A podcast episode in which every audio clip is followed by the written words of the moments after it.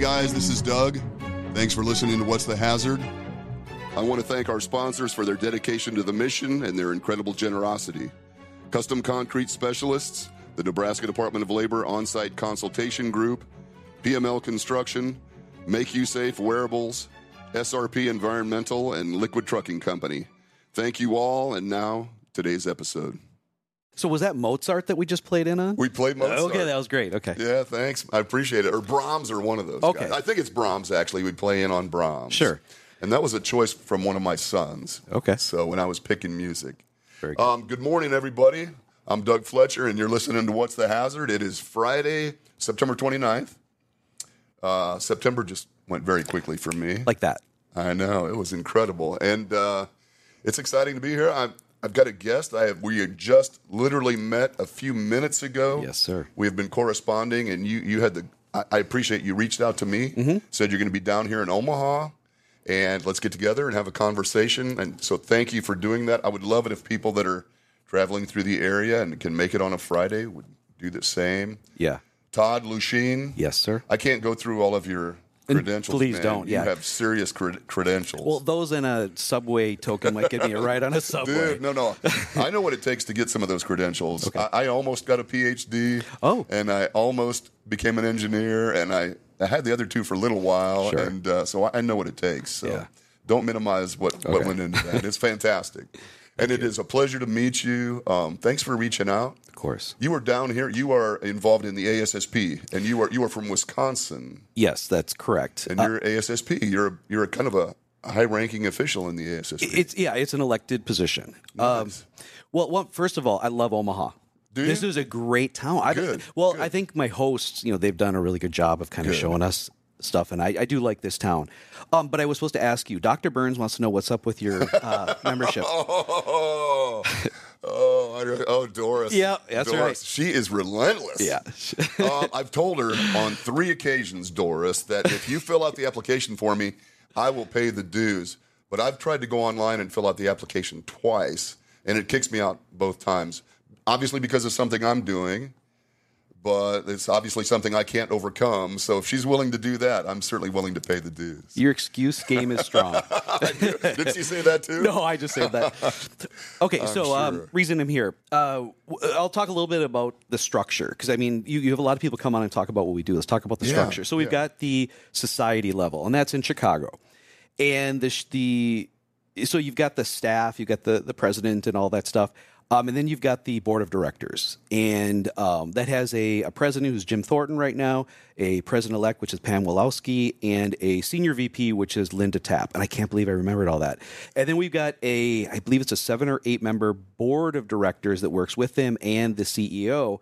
And it, there's they're, they represent you know all members because it's a membership organization and you know what they're doing is trying to offer you know educational opportunities um, networking uh, professionalism um, you know, i mean there, there's so much and um, oh they also you know work with government agencies you know to get the voice of the safety profession uh, they provide you know they they promote uh, pursuit of uh, certifications designations through bcsp um, so they then um, are part of the board of directors, and then there are four councils. Actually, now there's three.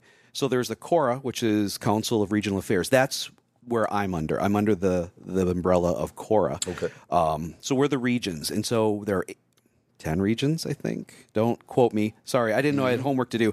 Uh, Probably 10. That there's probably right. 10 and i'm five five is the upper midwest the dakotas minnesota nebraska iowa wisconsin illinois It kind of mimics, mimics the OSHA regions In- to some degree. Not not exactly, but yeah, very very Similar. close.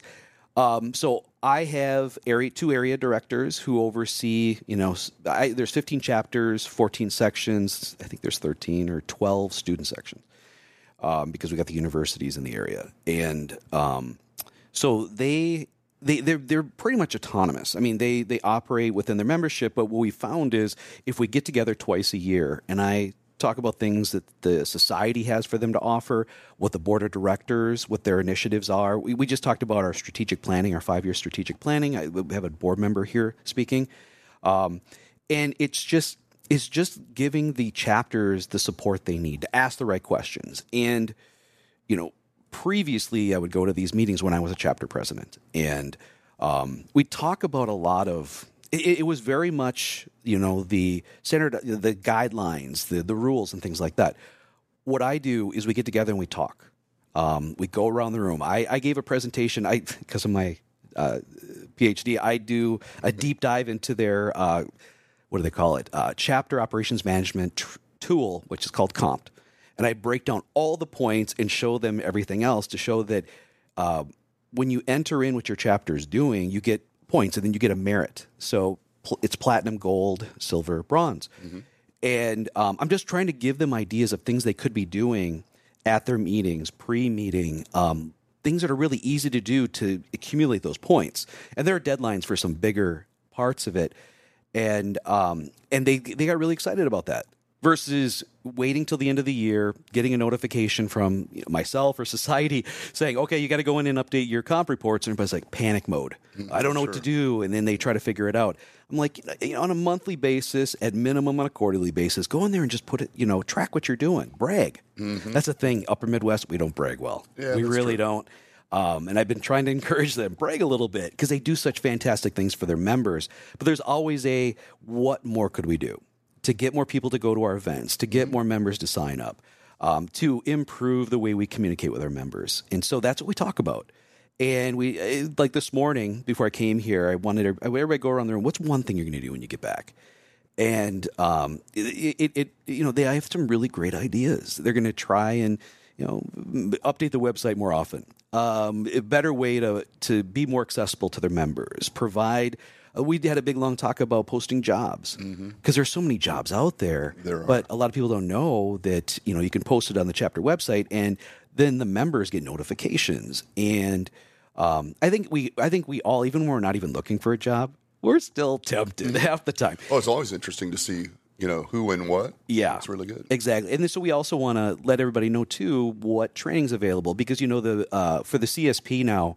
I think they enacted it. If not, I read about it. They're going to require five hours of ethics training. Wow. Is the CIH? You know, mm-hmm. they they they already had that, and so for those of us who have both of them, you know, we double mm-hmm. dip. So, um, but that's so we're you know they're saying, well, where can we get ethics training? And um, so as, as a region and as a society, we have to make that available to our mm-hmm. members, and I think that is a good thing to touch on for an hour mm. once a year because one hour equals 0.1 mm. credits.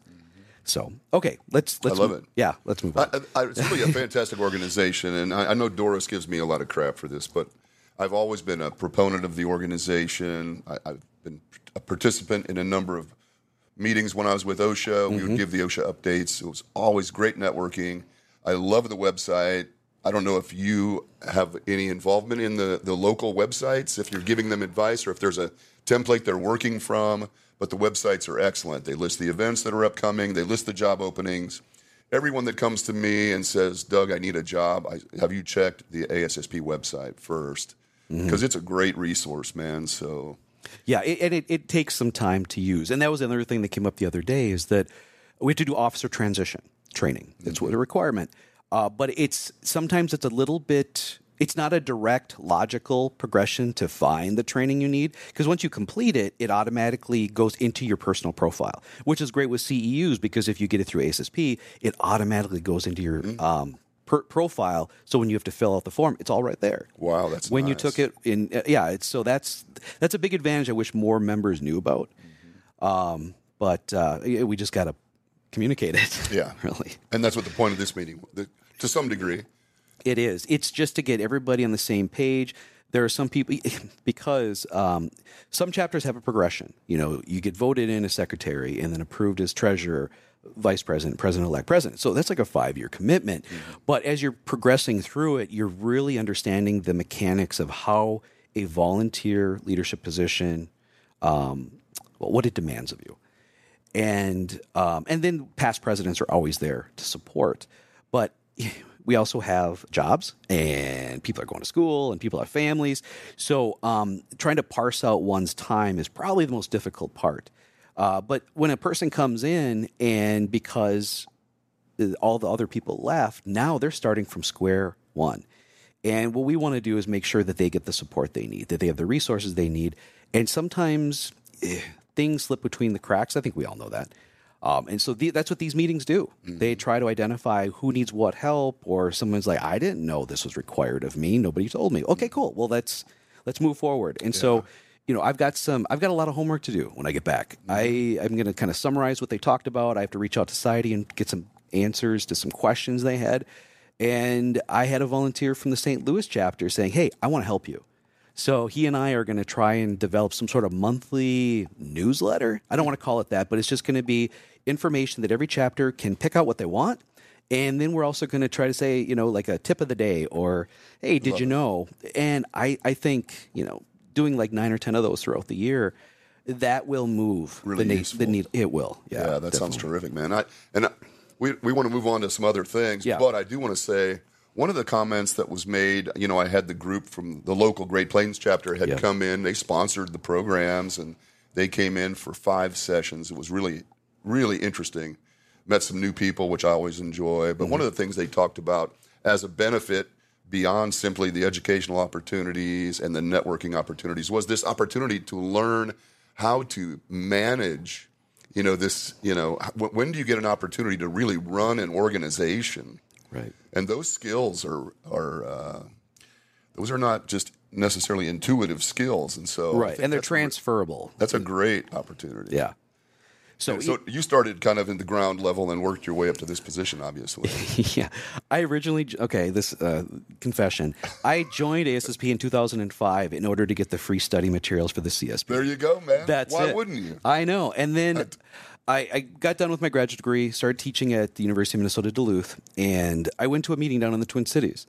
Uh, brought my students, and I happened to sit right next to Rick Pollock, and he was being nominated for the president role, not nom- nominated for the vote. And he had been in ASP for a long time, kind of a, a, a, you know, a person who's well known in the Twin Cities. He had his own uh, training business, and he actually went through Whitewater too before I even knew Whitewater was a thing. But he, you know, he asked me, "What can I do to help you?" And I'm like, "I'd like to get involved." So he put me on the editorial review board for the Professional Safety Journal. That, and then that led into uh, being a member of the planning committee for the Future Safety Leaders Conference. And that's kind of where I made my mark, you know, because it, it you, originally when I bring my students, it was like 300 students at a hotel. I don't have to say anymore, do I? and we and then what I said is, you know, this is a great opportunity to really develop the future, and so let's make it uh, not competitive, but let's reward those that really want to put in the time to learn. And so it went from a you know a social event into something that was you know we had sponsors come in, we had mock interviews, we had these great keynote speakers from all over the the nation, and it just really turned into something different. But then the pandemic kind of torpedoed it, and it really needs to get back on its legs. But ASSP learned some very valuable lessons um, about where where they get their funds from and um, what is the uh, memberships and the public's appetite for online versus face to face. By the way, most of the chapter people like face to face. They really because I mean it it's hard to replicate that. But others who are more introverted or can't travel because they're busy, I think you almost have to offer that option. And they found that they they had gotten more participation from a certain group when it is virtual. And so they're still really trying to figure that. And also during the pandemic, I had the position of VP for professional development. So I, I, I got into that role, then boom, pandemic. so it was That would be it was a it was a stressful time. and bet. then I was also an academic, and so all of a sudden I had to everything was online. Luckily, I had a home studio. You know, Mm-hmm. not as good as this one, but um, I had some of these lights and some of this other stuff. Um, so my transition was very simple. But my colleagues struggled, Really struggled, and the yeah. students really struggled. You know, I we, believe so. And um, Both of my sons were in college during the pandemic, and that was really difficult for them. In fact, it was interesting. One of them actually thrived in that environment. He- Sure. he, did much better, and the other struggled more. I think. Yeah. All you had to do is tell the student, "Hey, could you turn on your camera?" And I could tell if they were sitting at if they were sitting at a counter or a table, and you could see they had something out to take notes. It looks like mm-hmm. they had showered in the last couple days. I knew we were good. But if they were, you know, laying on the couch or hanging out in the papasan, they have their hooded sweatshirt on. I'm like, yeah, they're not paying attention. that is so funny. I can just envision my son. Oh, everything Oh, yeah. you just said. Yeah, and I, I did the best. the I did the best I could to engage them and give them things to actually do. You know, But uh, yeah, it was rough on everybody, and now it seems like a distant past, doesn't it? Mhm, it does. but I, does. there there were some things that came out of that whole ordeal. Um, uh, I think I'm a better instructor because of it. Um, you got to be patient with people because not all people are online learners. Um, and so, with all my courses, I came up with a um, how to learn to learn online, and so that was like the first module. And so I would cover some of the basic materials, but And how, to did you do- acquire that information? Did you have to go that figure that out yourself? Yeah, that was me. Yep. That's really interesting. Yep. Um, I was, you know, I was, to my wife and family's uh, chagrin, I was meeting with students, you know, on like a Thursday or Friday night at eight o'clock. On Sunday morning, Saturday mornings, she's like, "Why are you doing this?" I'm like, "I got to go to them. This is when they're available. This is what they told me." Right. Um, and especially during the pandemic, they enjoyed the socialism and talking about their struggles. I think it's always better to if you're if you're if you're under stress or anxious, and to talk to others that are in the same situation. It helps you leave. It helps you cope.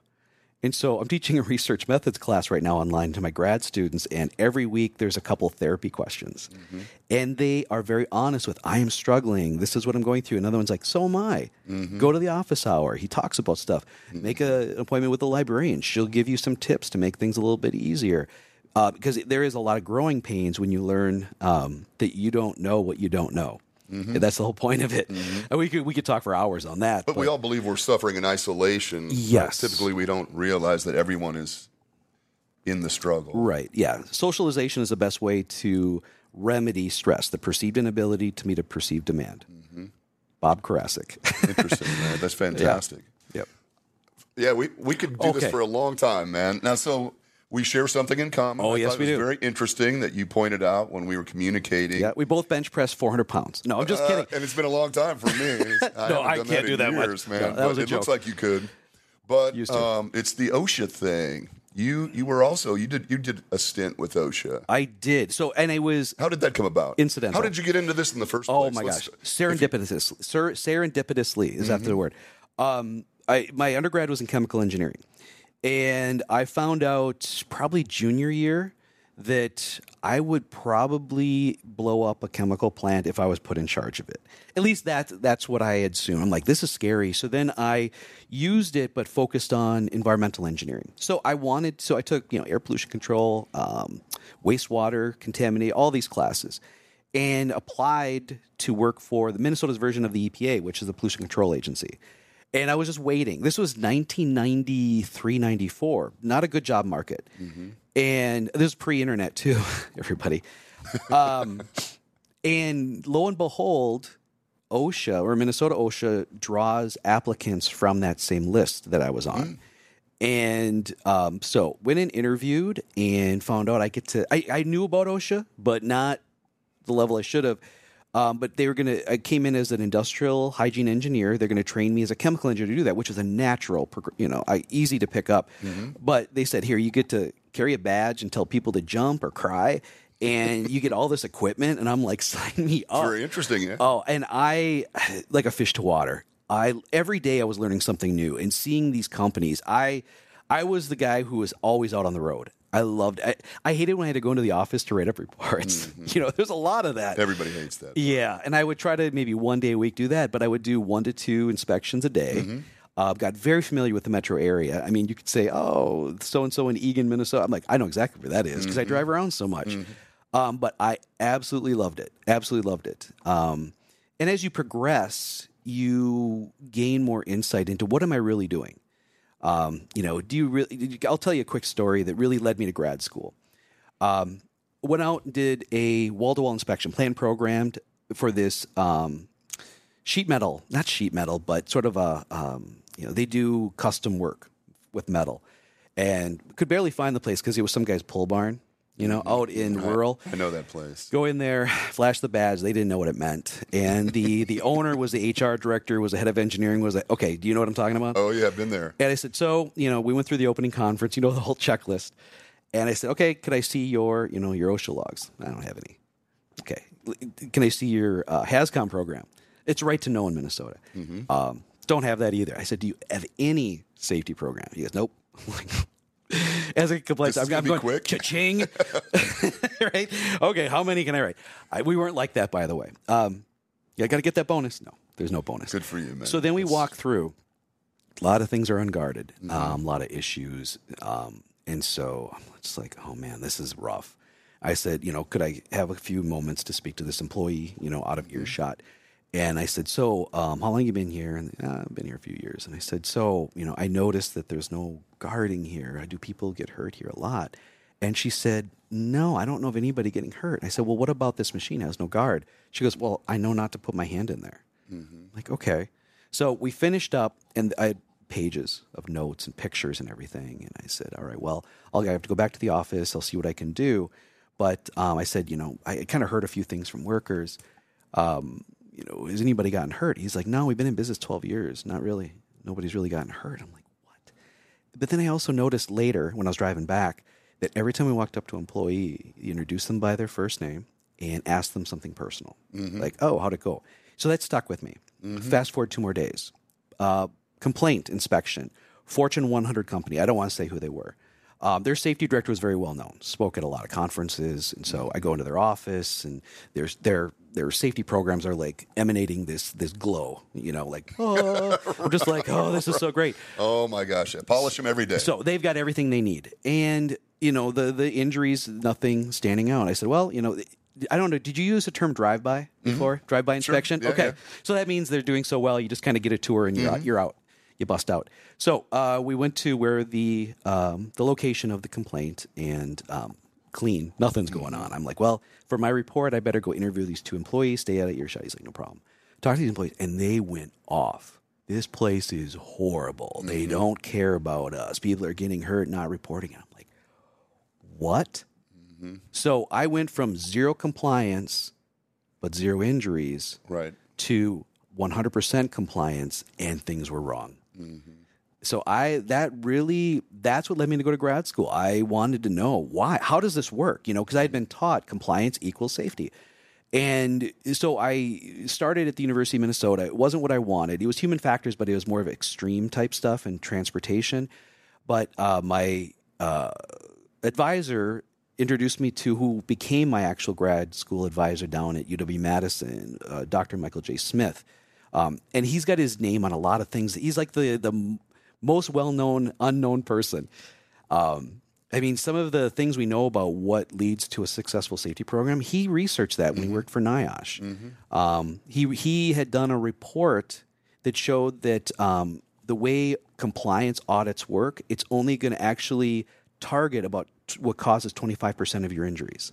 Other 75% are other things, which aligned with kind of what I was experiencing. So I Well, yeah. I mean, if you're looking at an OSHA 300 log and then you're looking at so the citations you're about to issue, Mm-hmm. there's a very weak correlation between those things, and that used to always confuse me too. Right. And so, yeah, I studied under him and a, a bunch of other amazing mentors at uh, Madison. And So, you Wisconsin Madison, and this was a was a safety program, no, industrial engineering. industrial engineering. Okay. Yeah, with a okay. specialization in safety, Gotcha, occupational okay. safety and health. And I actually got to teach a few of those Mm-hmm. classes because, I mean, the teacher who was the instructor, professor who was covering safety for that class was referring to me. Yeah, I became the Mm-hmm. grader, and then I actually eventually taught that class. Having had that background too, Right. that experience was uh, Yeah. invaluable for them. But I got some answers. Also, when I was going to grad school, kind of reverse of what people do now, I was working part time at the state in the Department of Health and Family Services. Um, and I was a sort of an assistant safety manager. My boss was the head. And we had all of the uh, developmentally disabled um, adult and children population facilities. One of them was actually kind of under the Department of Corrections, all the rest were uh, mental health. That is an amazing field. Um, and I learned a lot and actually used my experiences for my dissertation. And uh, it's just such a, I mean, I- we were talking about something in class and then go to work, you know, that day, take a bus up to the Capitol, and I would try things out. And so it became my laboratory. And I, I just, it, you know, I, I- I, I can't imagine, you know, going through you know, like a graduate degree and not being able to practice it. And so that's one thing that my students have now is they're all working adults. We talk about something in class, they go to work and they talk about it and they come back to the discussions and share that, wow, you know, we're going to be doing this now. Mm-hmm. So it, it, it's just, it was an amazing experience. And then you know I spent a three Can, year. can you tell me a little bit about what your dis- dissertation was about? Yeah, what I did is, um, do you know Dov Zohar, Dr. Zohar? He's the one who invented safety climate. Okay. So he was at the uh, Institute of Technology in Israel, and so he he came up with it. It was 1980 is when he published it. But the thing was, the instrument he used, and he what he was doing, he was comparing workers' aggregate responses to the to what would be considered if it's there, it should be a good safety program to their accident rates. And he found a very strong correlation that the more workers perceive that management was committed to safety, he kind of collapsed all the items, the less likely they have injuries. So I was like, that's really interesting. Is it, uh, can I, can I, yeah. is it a commitment to safety or a commitment to the employees? It's it's it was varied questions, but more like, do you have a safety committee? Okay. Does do you know? Do you get training? Do they do oh, I audit? so it was like the elements. Gotcha. Um, and it was actually off of the uh, series of three papers that my advisor in grad school basically was, was one of the researchers and, and authors. Um, but then what he, what he did is it, it got replicated a few times in the U.S. Uh, I think it was Brown and Holmes. It was there. It showed that they didn't get the same results, um, but they they postulated at the end that maybe injury experience may be affecting safety climate. That was my dissertation. So I had this very big population, healthcare facilities, and I, I used an expanded version of Zohar's work. He he spent like a three year study at the University of Toronto with um, uh, what was his name, Gil something, and uh, he came up with a sort of a an, an it's an organizational and a local. So it had like a global measure and a local measure of for safety climate. I modified it in the language to my population. I went through the whole testing of it, and but I had everybody's accident rates. I knew exactly what groups were getting hurt, how, and when, and I had years of data. Um, and so I compared it. And I, I'm, again, I'm such a lucky guy. I right at the end of the survey, I asked, "Have you ever been hurt? Did you report it? Did you lose time, or was it restricted?" And on a scale from one to five, how satisfied are you with how management treated you? That was the thing. So what I did is then I did all my analysis, and rarely do you get something that is so telling that whether they provided, you know, whether they got injured, a one, two, three, or four, or five on their satisfaction was a perfect stepwise on their safety climate score. Their perception of management's commitment to safety was more dictated by how management responds to injuries than anything else. And here's the other thing, too I had a big population, never been hurt. They had the highest scores. It hadn't been affected yet. But the people who just got injured and reported it, it went down substantially. Actually, went down to the middle of how people felt from, from a mm-hmm. satisfaction perspective. And the other thing, too, when I was testing my instrument, I found out that workers actually adopt coworkers' experiences. So I was doing a behavioral interview. That seems reasonable. And they change an answer. I'm like, you know, why'd you change that answer? Oh, because I answered it based on what my coworker went through. And I'm like, whoa, that's fascinating. Um, and so that that you know, I spent a lot of time over in the sociology and psychology departments. I almost, I have like one credit away from a minor in both. Um, That's tough for an engineer to do, man. But- step over into that. and that's that's why I did it. Because an engineer, we look at a person as more of a cog in a in a machine. But no, they're you know they have a beating heart, they have a you know a brain, and they've got more important things to do on the outside. So, uh, long story short, I know a lot of people say, "What is safety?" Uh, sending people home in the same condition they came to work. But a person can go to work and act very unsafe and go back the same way. So what have we really done? So my perspective is my, I'm trying to get workers to get their job done effectively, as safely as possible, and hopefully elicit some satisfaction from what they do because that's more motivating. Mm-hmm. And so that's what I've done at this company that I've been working at this year part time is going out talking to workers, gaining their trust, and then they report things to me and. So when I'm going off on all kinds of tangents, and I apologize. How my brain No, works no, this is good. um, when I first came in, what they had used was lagging indicators, you know, the, Always, numbers, sure. sure. And I said, this isn't how you improve. Um, what we need to do is have uh, workers report things. So it's not me doing a safety audit, JHA, um, that kind of stuff, but rather, what are the workers experiencing? How, it, it's safety as it's practiced Eh, in, in the context of work. And you know, they were very open and honest with me. And when they'd ask me a question, I'd get them an answer if I didn't know it right away. If they said something needed to fix, I pushed management and engineers to get it fixed. So I gained their trust.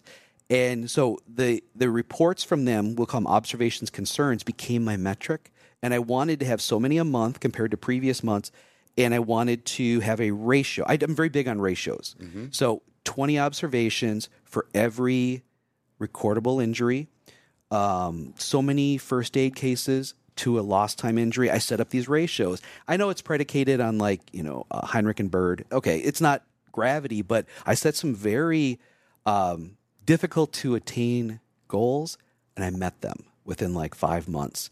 And the actual recordables, the actual things that people have to get like work comp for and stuff, almost none. You know, and the ones that have happened, it was someone overstrained themselves trying to open a broken window. Um, guy just said my my foot hurts, no incident. Um, another one, knee just kind of went out, um, and the other one was just you know they're just doing their work and it's like oh I heard something pop. That's all. That's all it is. And so how do you do a root cause on that? Yeah, those are really hard to attribute to a. Yes. And then I also I, I love analyzing data. I think that's you know what I got out of the d- graduate degree. But I do this. Uh, I teach to my students this technique to analyze work comp data uh, because if you really look at it, if you graph it, you know, on a distribution, it's asymptotic.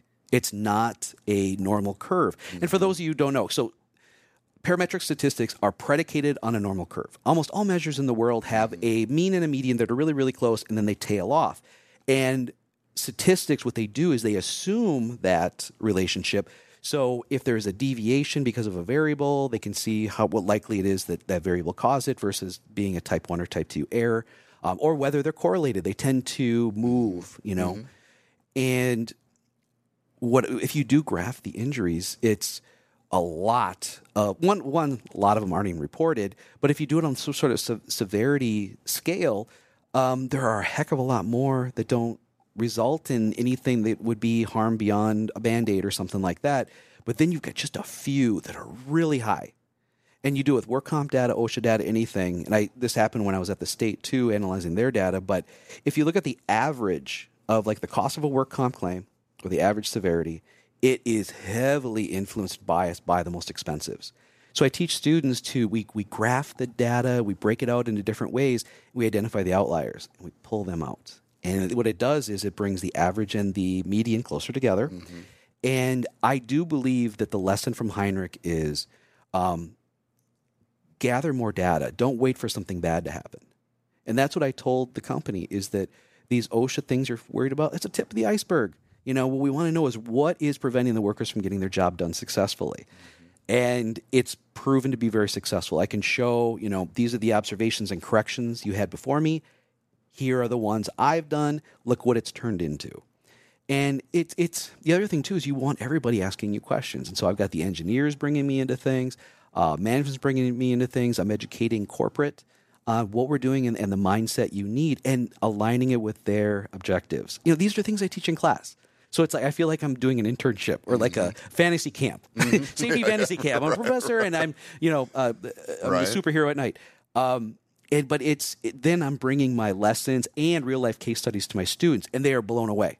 You know, it's it's no longer the um, the cut and dried. You know, this is how you do it. and Everything's great. It's not like that. Go to any conference to talk to somebody, and somebody will say, "Oh, this is how behavioral based safety works." Yeah, it didn't work for me that way. It's like, okay, well, let's boil boil it down. And so, yeah, um, it it it's been taxing on me. I'm exhausted. Yeah, I'll bet, you. I'm so tired. Uh, but um, hopefully, wrap this up then by the end of the year, and I've got a lot of material now to share. Um, uh, it's just I just love practicing. You know, I, I got that through OSHA. I just loved it. Um, of course, there's always the the employer who wanted to punch you. Uh, one time, I had to bring a sheriff to Yeah, a. we had. I've had that experience. Yep. We had marshals that would accompany Yeah, us if that's what we did. That or I, we had a guy who was a new construction safety guy, and he was a college wrestler. He was huge, and so I'd be like, George, why don't you come with? I, I need you as my my my back. Yeah, that's hilarious. But you know, I just I learned early, you know, halfway through my career at OSHA that um, I'm here to help people. Beating them down for not knowing something, or beating them down for not having the time or the resources to get something done, is helping nobody. But we had a few rogue inspectors in the office, and anybody who knows me knows who exactly who I'm talking about.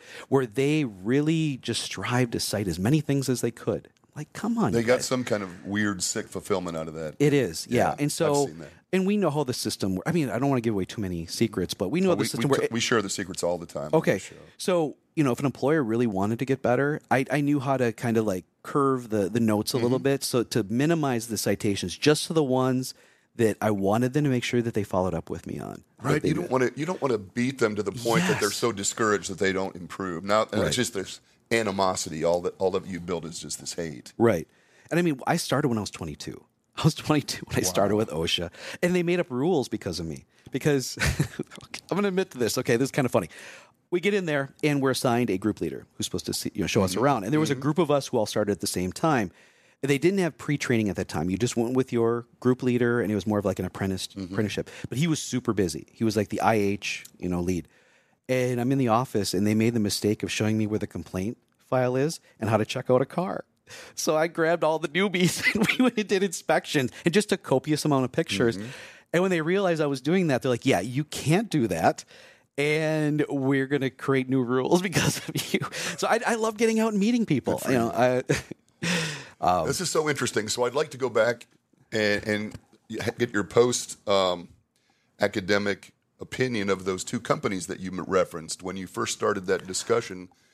The company that had nothing other than an obvious interest of the management in the well-being of their employees, right. and the company that had everything other than the trust of their employees. I think that is very common. Mm-hmm. I see it. I still see it as a consultant. And I think it's interesting because from an OSHA perspective, you would typically beat the crap out of that the company that had nothing mm-hmm. and punish them in spite of the fact that their employees were working safely mm-hmm. in the absence of those typical controls. Mm-hmm. And the other folks who had all of that shiny, you know, fancy stuff, but their employees didn't believe for a minute that they meant it. That's a, such a fascinating and typical. It so is. What's, what's your pers- I mean, how do you view that now? I Well, mean, um, I mean, I think that the training I went through in grad school was priceless, you know, because I got to learn all the theory behind it, and now I'm building case studies on it. Um, you know, there there are things you still have to do, but for smaller companies, I think that OSHA should be. I don't. I think the increase in citations. I think they need to get rid of because small companies are afraid. They really are because one citation is going to really hurt them versus larger company. They can absorb it. They can fight it. They have lawyers but I, I, you know, a lot of people ask me, you know, how do you teach the, and I don't like to call it this soft skills. It's basically communication skills. It's social psychology, and it depends on how you view safety. Do you isolate it? That okay, um, my job as a safety professional is to identify hazards and try to remediate. Is that all you're trying to do? There was a study published in 2003. Um, Patrick Cox and a bunch of colleagues, and I remember Nick Pidgeon had also contributed to it. I've come, I came across this by accident. Again, a lot of my life is by luck. And here's what they did: they were testing a new methodology called um, um, thought modeling. I think is what they call it. Well, you know, how do you come from? How do you define a problem and reach a conclusion to it? Um, and I know that's not the term, but that's I'm just trying to describe it for the group. And they had a safety professional paired with a worker, and one was a vapor degreaser, the other was dry cleaning. And you know the chemicals that are involved back in the day, um, trichlor, and um, you know what they are. And what they found is mental mapping. That's what they were. I knew it would come to me. The safety professional focused purely on the safety. The worker thought of the work first and then how safety could be handled. Safety is an attribute of work. And that, that re, I- recalibrated my entire approach to things. That if we come in, it's like, okay, wear this, guard that, whatever. If that's affecting how they're going to get something done, they're going to work around it or mm-hmm, find a way to mm-hmm. work around it. absolutely. And so, safety, we need to understand the work from the worker's perspective, and then take that as a you know as one of the major factors in how we come up with solutions, and and also the hazard control hierarchy. I have to teach it, but I'm like, yeah, the real world, not so much. Do the best you can to eliminate it, um, but you're likely going to have to use administrative controls and PPE. That for now, and you know, until the company all of a sudden finds, oh, here's two million dollars. Okay, now we can fix it. Um, but you know, preparing people also is a great way to do it. But it really comes down to the getting the worker to get the job done effectively because they want to be successful. They, that's what they're there for. yep. How can we fit safety into that? Um, get them the comfortable gloves that also work. Give them the eyewear that's comfortable but doesn't fog up, and they can still do it. You know, it, it's it's it's trial and error, which is scary to say. But you know, how did we get someone on the moon? We, a lot of failures, you know, until it works. And, But I think, and I think that's the approach we need to take. So, uh, long story short, um, I teach quality management techniques. I love Deming, uh, love Drucker. Um, Oh, Drucker is management. Um, Juran, Juran's the other Okay. quality. And so, data driven decision making. Collect the data. Well, what data do we collect? Well, you have to look at each situation a little bit differently, and you want to do a little bit better than you did the year before. So, back to our OSHA days. I used to travel around the state talking about OSHA record keeping, and I want to apologize to every employer I, I presented to because I taught it from the perspective of 1904. Um, have you have you downloaded and looked at any of the OSHA data that people have had to upload over the last five years? Any of the, the electronic reporting stuff, I, I've I have clients that have to do that, so I see it from their perspective, but I don't go into the OSHA data. I did. It, be careful because it crashes computers because there's I'm so much data.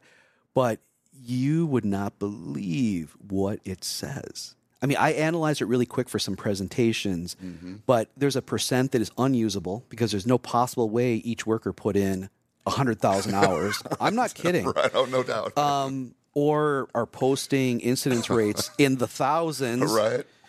So something's not so that that should have been corrected. But Yes. if you look at it overall, it represents that asymptotic curve I had talked about. And if we look at ratios over time, what I found is that more companies are finding that ratio of uh, more no loss time to loss time. They're improving, and they should only look at themselves. We can, you know, like one thing I do is, you know, ten percent year over year, twenty percent year over year. But if you go to the BLS data, which is underreported and suffers from the bias, Oh, totally. um, you're you're always going to look bad, and now you're focusing on the wrong numbers. How do we lower recordables? Don't record them. You know. It, right, right. so back to the original Oh, thing about you, talking to people. So we we need to see what the workers are thinking, and so I came up with a perception survey based on some of the work I did in grad school, and I presented it to management. They're like, "Huh?" Because maybe two questions are safety in it. All the rest are: Do you get along with people? Do you feel cared for? Do you Mm-hmm. trust people? Can you get help? How, what do you think about the level of um, adaptability um, Mm-hmm. that you need for this job? All that stuff. Got some fantastic answers. You know that now HR is like, well, now we don't even have to do ours because you let us know what people are really concerned about. They're like, when are you going to do it again? I said, in about four months. You know, I'll find out did anything we've done over the last several months change? There'll be new, you know, it's it's something you do every day. It is trial and error, but the idea is document what you want to see and then what you do and see if it did it. Um, it's like I in class I call it the yesterday, today, tomorrow safety. You know what what happened in the past? What am I going to do today? What am I expecting in the future? Quality management is what it is. I'm sorry, I'm like going off like love everybody a lecture. No, no, I love it. I'm really interested in it, frankly. And um, a lot of what you've been describing uh, were the issues that led to me leaving an 18 year career with OSHA. Really? Quitting, you know? I didn't know this. Yeah, man. Tell me I- more. Uh, everything that you've just described, I was kind of, uh, I was an industrial hygienist, came out of engineering school. Uh, very similarly, very eager. I mean, I was, I almost idolized OSHA when I got that job. I thought this is the pinnacle of safety and health, right? Yeah. And then there's a bit of a disappointment that sets in at a certain place because you realize there's some challenges to doing this the way that at least I believed it should be done. And I think you and I are very like minded in that respect. I Mm-hmm. ga- got no pleasure out of beating up somebody that didn't deserve a beating. Right. And there were those were really few and far between, in my opinion. Certainly, it was challenging. We can, yeah, we can control that, but it's still. I had to swing the big stick a couple times, and they needed it. Mm-hmm. Absolutely. just wake up. those are the ones that need it. Yeah. And my new motto is let's put OSHA compliance out of business. Why can't the safety profession not need compliance or enforcement because we understand that it actually contributes to the bottom line? Which, you know, uh, with this job I've been doing, we had some hot summer, hot days, and they don't have air mm-hmm. conditioning. And so I use my engineering and ventilation knowledge mm-hmm. to cool down the place at night and strategically place things. And now I've got monitors all over the plant, so I know the temp and humidity. It's on my phone. I could pull it up and see what it is. Mm-hmm. And I set standards. I said, when we break this threshold, people shouldn't be working here anymore. It shouldn't be working that day. And management was like, "Are you sure about this? Because we've never had this before." I said, "Yeah." You know, th- if one person goes down, you know, it would be worth a week's worth of of, of um, uh, production and sales, and they did it, and it was tough, but afterwards, the workers in the union were saying it's about time somebody looked out for us. You can't measure that kind of value. You know, I mean, what did it all come back to before? Is management does they do they care for me? You know, uh, will they respond satisfactorily? You know, when something goes wrong. That's what I got out of it. Would you describe a little bit about how you engage the employees? You've done the surveys, Oh, yeah. the perception surveys, and you're obviously out there rooting out information and gaining trust. Would you talk just a little bit about how that's done? Um, some of it's just everyday pleasantries. Hi, how you doing? just walking the floor. Okay, and if a person, I wanted reports, and so if somebody reported, okay, I, I got a little bit of a cut, put a band aid on it. I approach them. I'm like, I am sorry that happened to you. Are you okay? Is there anything else you need? Okay, well, I'm. This is where I am. So if you ever have questions or concerns, come see me. Or if it, it came down to, I think they talk to each other. Of course they do. And I'd be walking around saying hi, and somebody like, could you come here? I got a question. And I made sure whatever they pointed out, either I got a correction for it or I got them an answer. You know, It's and that simple. Yes, it is that simple. And then I'd go talk to super. People were coming to me this last week. I hate to admit it, but they're supposed to report to their supervisor when they get hurt. Mm-hmm. They, people came straight to me. you know, and so I made sure. you. The thing is, we fix things. You know, it's. I, I keep telling them, if you don't know there's a problem, can't fix it. Mm-hmm. But first of all, when one is stated, you have to understand it. Right. And it's it's about making things better so the workers are more successful. And Kind of removing the obstacles to them performing the work that they're there they want to do anyway. Yeah. as you mentioned. And one thing I left out, um, are you familiar with like Frederick Taylor and scientific management? Okay, this is like turn of the century industrial revolution.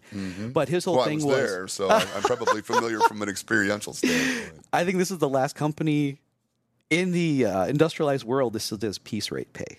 Mm-hmm. Say, I mean, I brought in our loss control people. They're like, what can you do with piece rate pay? You know, the say, you know, safety goes out the window. They got to make their money.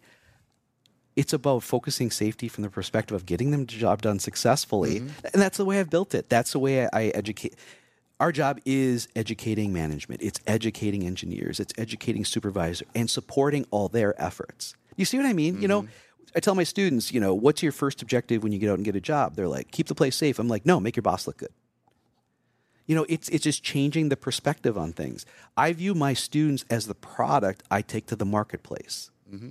So therefore, where do I get my feedback for improving my curriculum? The people who hire my students. Mm. You know, and when I hear something bad, I reassess how can I prevent that from happening mm-hmm. again.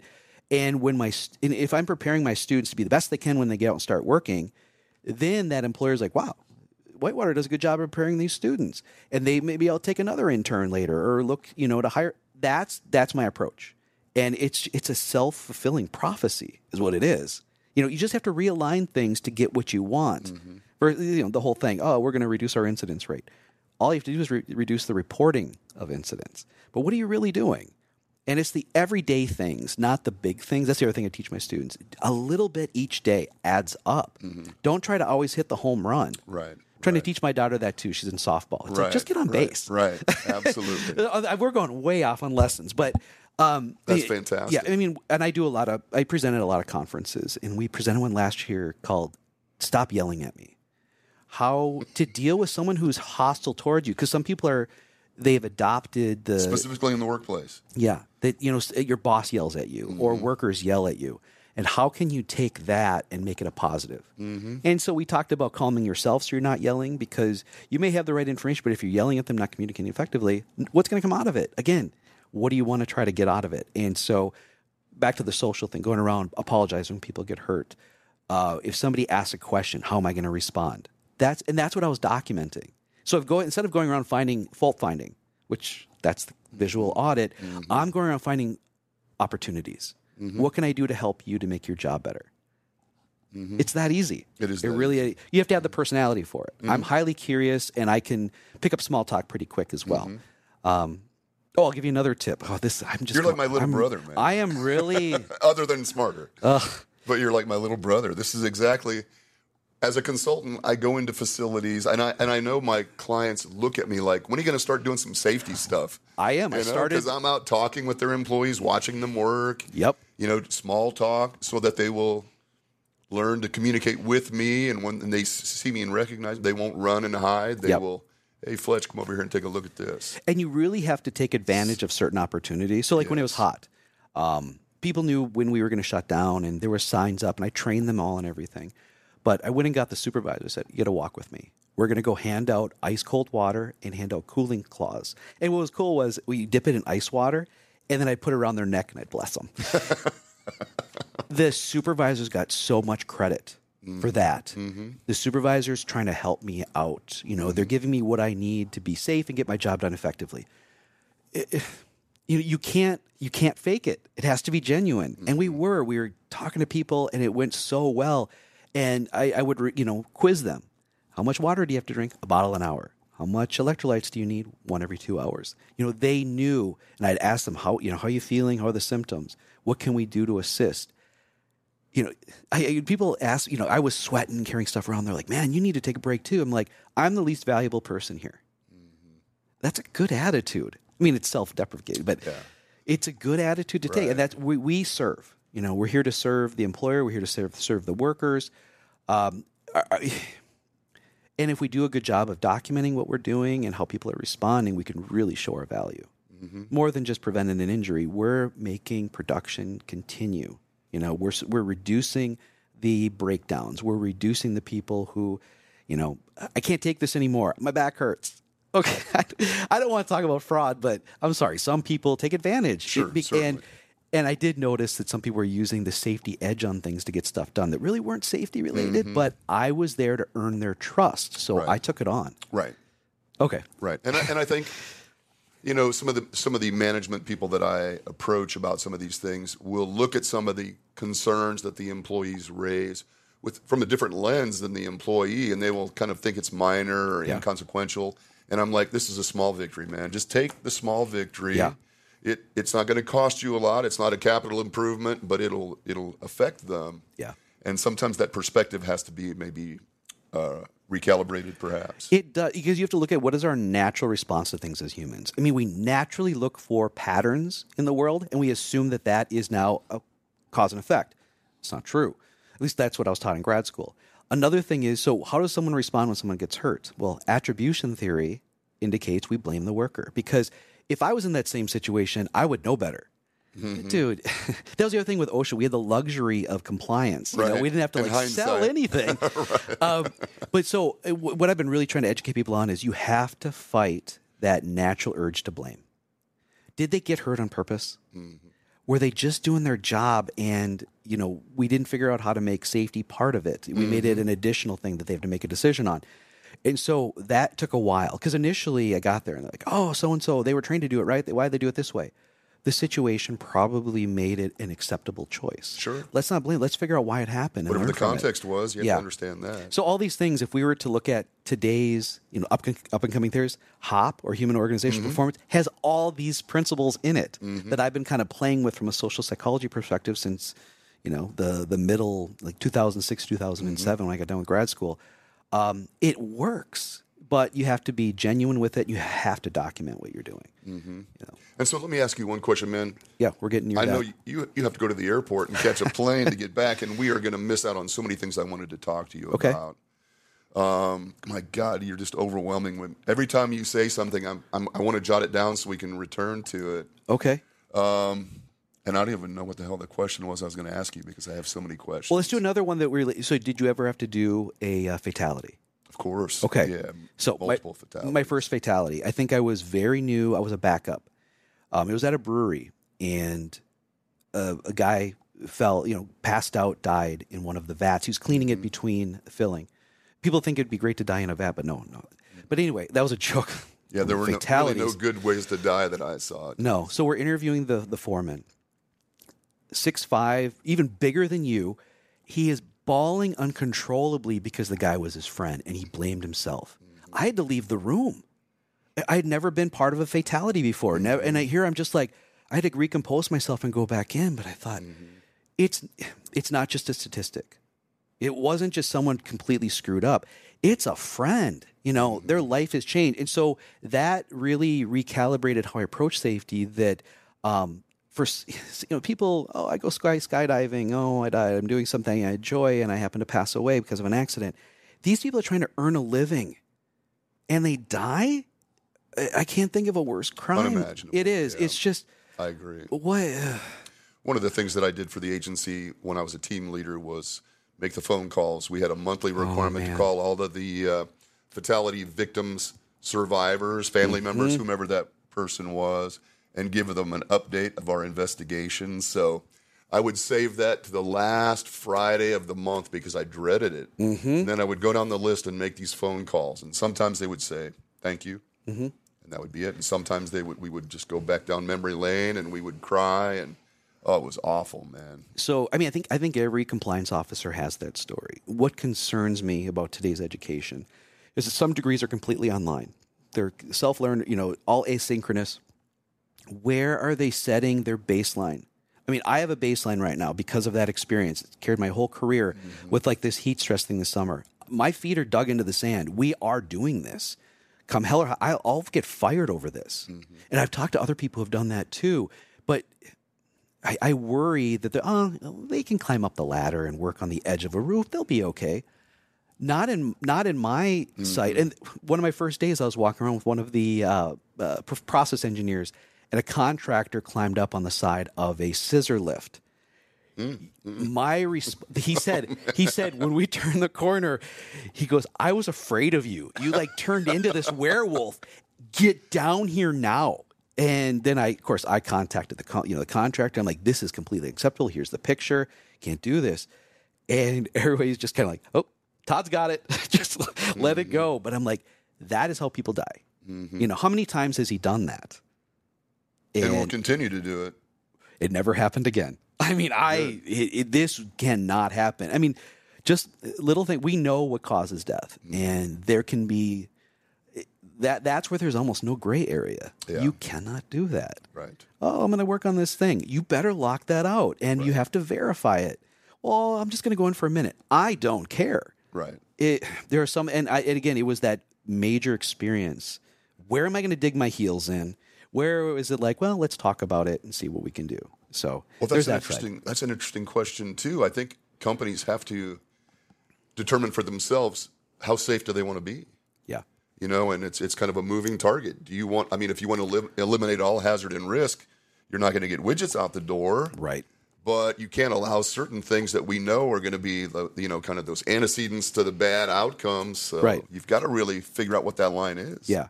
And if the if the workers understand that if they have ideas or concerns, and it's not, eh, it could be, yeah, someone could get hurt. Let's talk about it. So I had, a, I had an employee come see me, and she goes, um, you know, when we're repairing one half of this machine, they want us to operate the other one, but I almost tripped over the guy who was working on it. I'm like, all right, I'm going to write it up. We're going to fix it. And so now I have to meet with all kinds of different departments that what can we do? You know, can we set something up so that people aren't tripping over each other? Or, and she also said she almost bumped into this hot glue tip that they had removed. I'm like, yeah, that. So in the repair process, which doesn't happen all the time, but while it's happening, what can we do to either isolate what they're doing from what you're doing, or what can we do to just keep you busy? You know, getting stuff done, but not exposing you to the temporary, temporal, temporal hazards. Yeah. Um, it's how would I know that unless she came to me? And why did she come to me? Because she had come to me several times before and knew that I would respond. results, yeah. Yes, yeah, yeah. One operator came in and he goes, "I just want you to know, I had this issue for five years, asking them to fix it. Yeah, we'll fix it." He goes, "I tell you, and two days later, it's fixed." Mm-hmm. And is An it outsider, no, no, no less. I yeah, mean, and I and I'm not like, boom, you know, got to fix this. It's just during the daily management meetings, I'm like, I've got a concern about this. Can we meet for one minute after this meeting? We go out there, you know, this could be bad. We got to fix it. Okay, what do we need to do? Blah blah blah. All right, who's going to put on the work order? Put on the work order. By the end of the day, it's done. That's safety, you know. that's it, man. Yeah. Okay.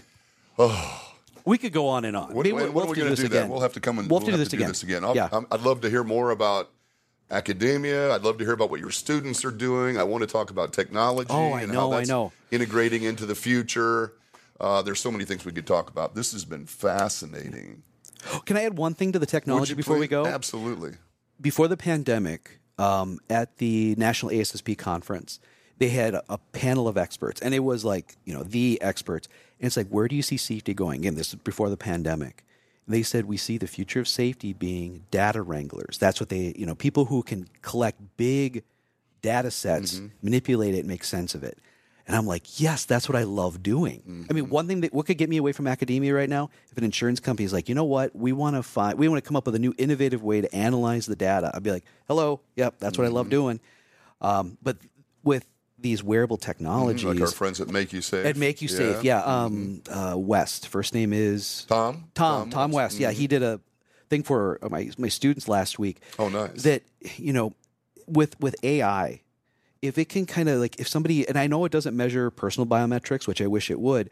I mean, if you see like a blip in which somebody has higher heart rate, Mm-hmm. higher blood pressure, higher temperature, all these things are indicated. We got to go find out what's going on there. And that's what I'm doing right now with sensors around my plant. I'll see a spike in VOCs and I'm like, what's going on here? And they're like, I have no idea. Okay, well, if I can find a pattern, then I'll show up and figure out what's going on. Mm-hmm. It's and that's where it's going to be going now. And I know workers don't want to wear something that tracks everything they do. Okay. There's a fear of that. But but maybe we can do like a sample of it and mm-hmm. compare it to, you know, I just I think Tom's well that, that's not his name. Tom West? Tom West.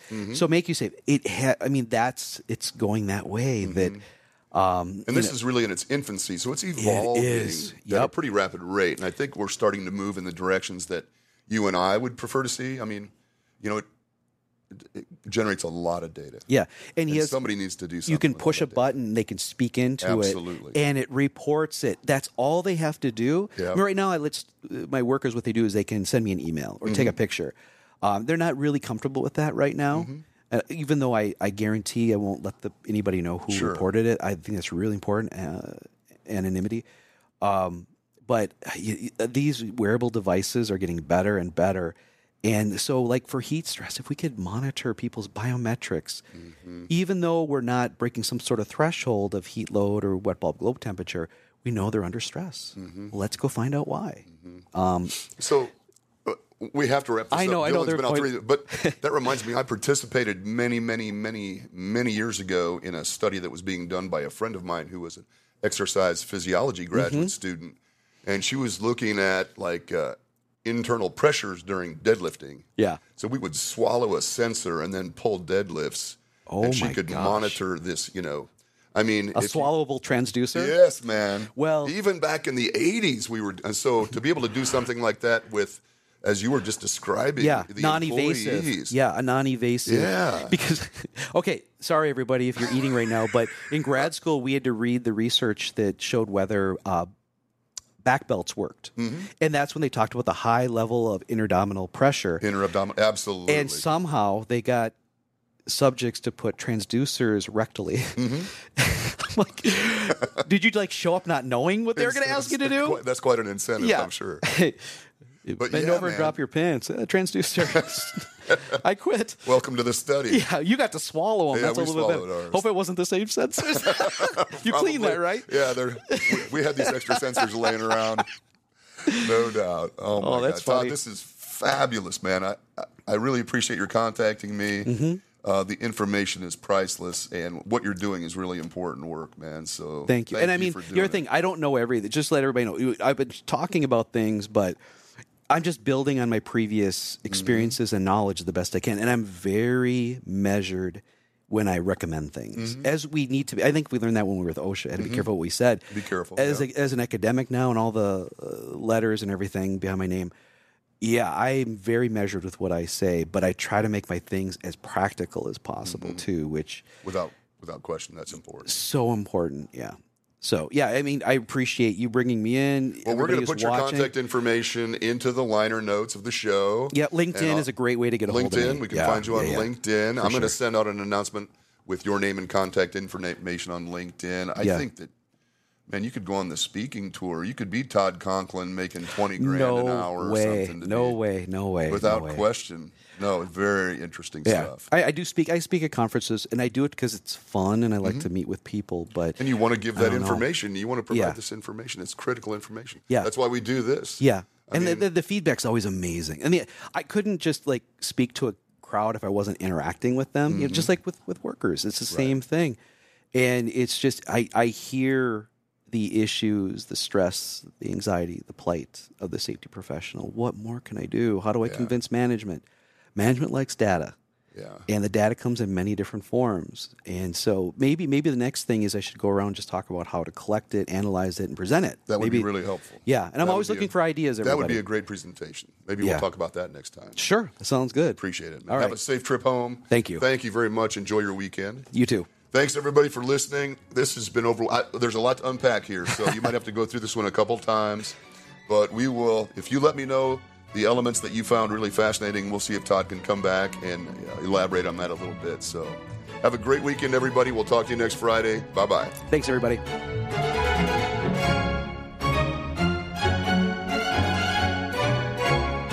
a Hurrdat Media Production.